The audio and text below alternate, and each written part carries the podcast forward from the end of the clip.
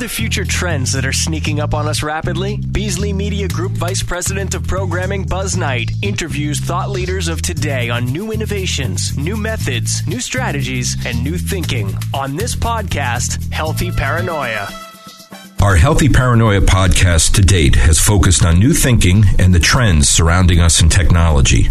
But on this edition, we start a series of podcasts on leadership and some of the most striking and impactful examples in our history.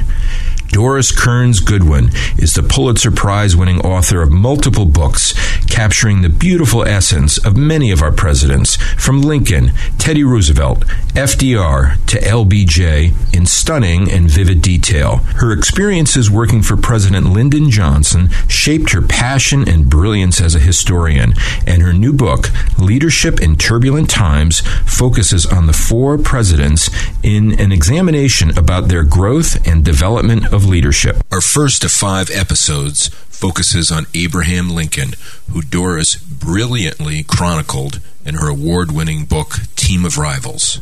I'm honored to be here with my fantastic dear friend, Doris Kearns Goodwin, celebrating her new book, Leadership in Turbulent Times. Doris, congratulations on the book release, and as always, it's so awesome to be with you. What fun to be with you as well. Whoa! so, considering the times we're in, uh, when did you start this incredible journey with this book? It was really five years ago, so that even though the times were not as turbulent as they are now, you know, the title seems more relevant now than when I chose it five years ago, but still there was no ability to get bipartisan legislation through the Congress. There was a sense that Washington was broken. We were worrying about the political health of the system. Um, but I so it, but that's not why I chose to write the book. It just happened that I wanted to write about my guys, and I had known them over a period of 50 years, but I had never really looked at them through the lens of leadership.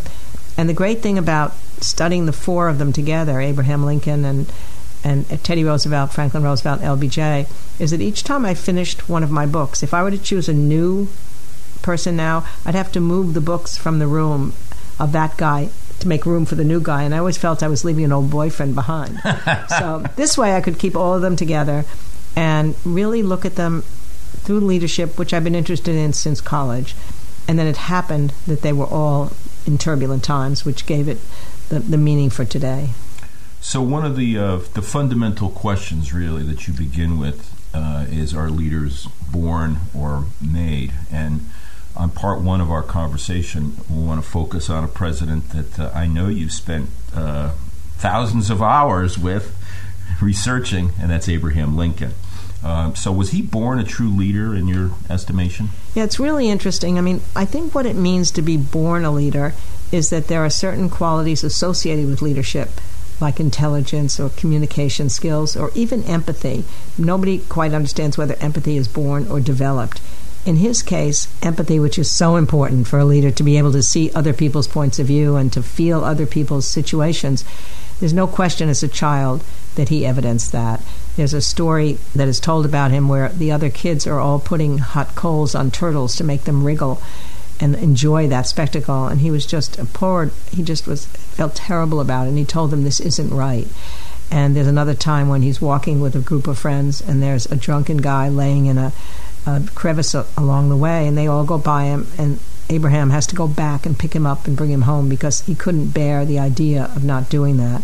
So, in his case, I think there's a sense of some qualities being born. Also, even in the small schooling he had, which was so little, because he was so smart, people looked to him to be their teacher. He's the one who's explaining whether the sun goes around the earth or the earth goes around the sun and how does that get determined rather than the teacher to them.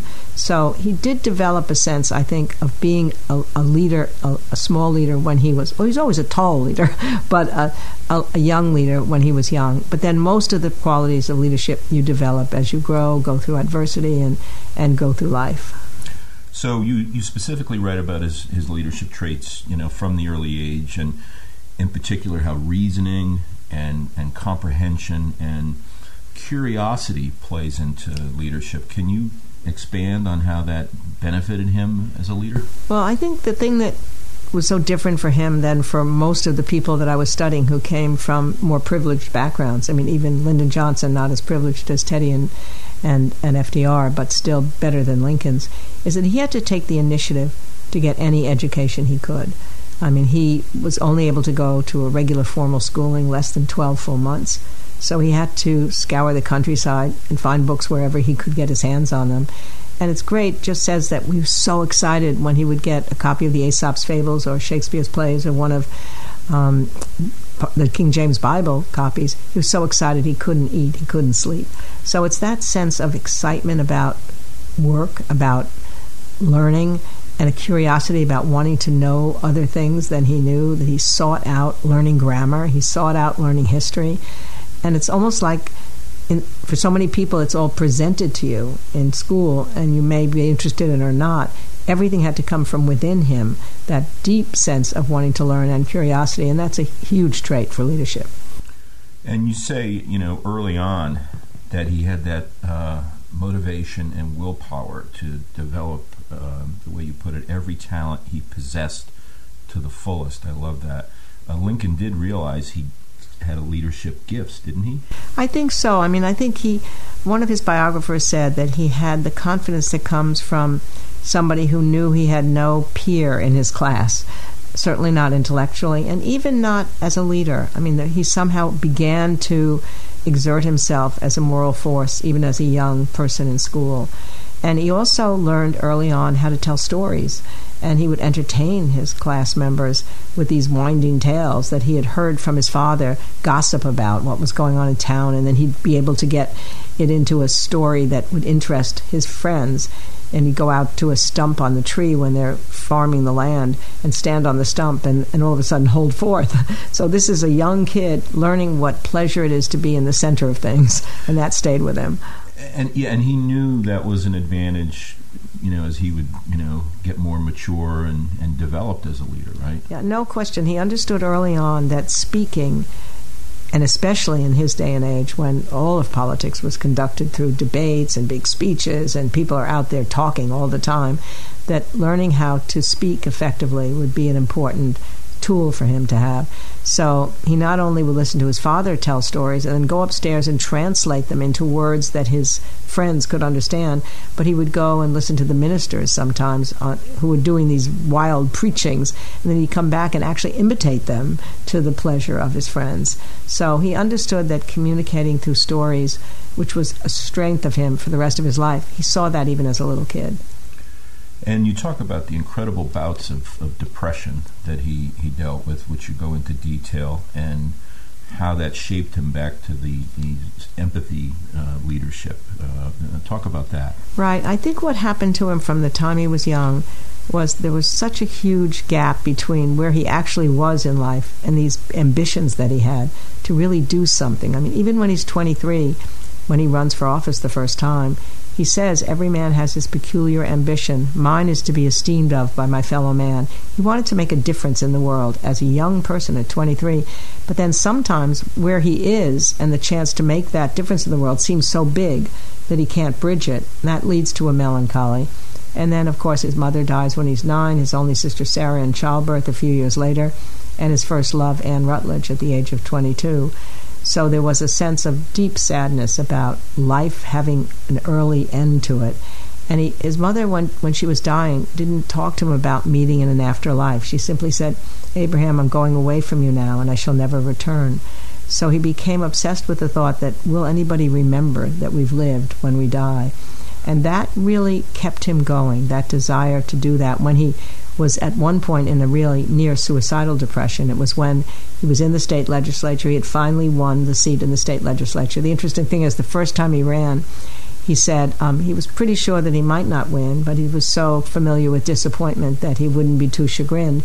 But he warned them, he said, But I think I'll try five or six times until it gets too humiliating and then I'll never do it again. so he did try a second time and he did win. But then he had promised his constituents that he would bring them infrastructure projects to the state of Illinois so that poor farmers could take their stuff to market if the harbors were dredged and the rivers were made wider.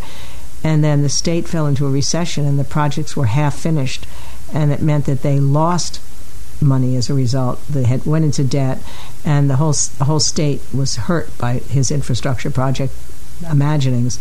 So he actually said he wouldn't run for the state legislature again. Same time, he, but he felt he'd broken his word to his constituents, and he at the same time broke his engagement to Mary Todd, breaking his word to her. And he said, "Nothing matters more to me than my word." So they were so afraid. He was so depressed. They took all knives and razors and scissors from his room. Um, but his best friend Joshua Speed came to his side and said, "Lincoln, you must rally, or you will die." He said, I know that, and I'd just as soon die now, but I've not yet accomplished anything to make any human being remember that I've lived. So that worthy ambition kept him going and got him back into the state legislature, got him into Congress, got him into two, two lost Senate races, finally into the presidency. I love in the book how you break down the, the, key qualities of leadership, obviously, from each of these incredible men, you know, as great takeaways for us all today and I want to list a few of them and get your comments or reaction regarding uh, President Lincoln. First of all, maintain perspective in the face of both accolades and abuse. Yeah, I mean, what that meant is, for example, after he put out the Emancipation Proclamation, at first somebody wrote to him and said, This is life changing, it's historic, it's wonderful, it's all going to be great. But he knew that it still had to be accepted in the country at large uh, get accepted by his cabinet, accepted by the army, which was not sure they were fighting for ending slavery. They thought they were just fighting for the Union, and accepted by the people at large. And and it, indeed, the, the Republicans lost the midterm elections at that point. Lots of state legislatures in the North thought that New England was trying to become this crazy abolitionist place, and they were, were against it. Eventually, it all settled in, but he knew even at that time don't get too excited about the person who says you've made history, and then don't get too upset when they're saying you've done a terrible thing. If you believe that what you've done is right, hopefully it will work itself out. Next one find ways to cope with pressure. Well, this is so important for leaders, and I think in our day and age, even more so because there's so little chance to relax and replenish your energies when you're carrying cell phones and email around. But he knew that he had to get away from the pressures of the Civil War or they would kill him, as he said. So he actually went to the theater a hundred times during the Civil War. He said when the lights went down and a Shakespeare play came on, for a few precious hours he could imagine himself back in Prince Hal's time in the War of the Roses and could totally relax. And then his humorous storytelling ability, allowing him to laugh in the middle of the worst times, was the other way he got through that time. And those you have to figure out some way. You have a certain amount of energy, and then it can either be expanded or diminished depending on how you deal with it. And that's what he knew about himself. And I think that's so important for all leaders. Next one, keep your word. Well, keeping his word was so critical to him that not only did it cause that near suicidal depression when he was young, but on the very last day of his life, uh, he didn't really want to go to Ford's Theater. Usually he went to the theater as distraction, as a way of replenishing his energy and relaxing. But on this night, war was almost won. It was clear. Appomattox had happened. Um, Grant was coming back to talk about the terms he'd given to the Southerners, and he was with a whole bunch of friends and having such a good time. And he said, I'd so much rather stay, but I have to go because I, I gave my word to the people that I would be there. And it was in the newspapers this morning that said I would be there. So off he went to his death at Ford's Theater be accessible and easy to approach. What mattered so much about his willingness to be accessible was that he actually went to visit the troops uh, more than a dozen times right after a battle had been done, or almost when it was still active. And he made himself accessible to every single soldier so that they felt he was one of them. And they uh, would write home and say, I met Abe. You know, he was here. He had that big hat on. He was, you know, he talked to us and and he told them if you have any complaints about you know your commanders just come to me in the White House with the complaints and the incredible thing that that meant was that when he did issue the Emancipation Proclamation and only 3 of 10 union soldiers said they were fighting for emancipation. Only the rest of them were just fighting for the union. They said to themselves well if, if old Abe thinks this is what we should do then I'll do it too. They trusted his leadership because he was so accessible to them.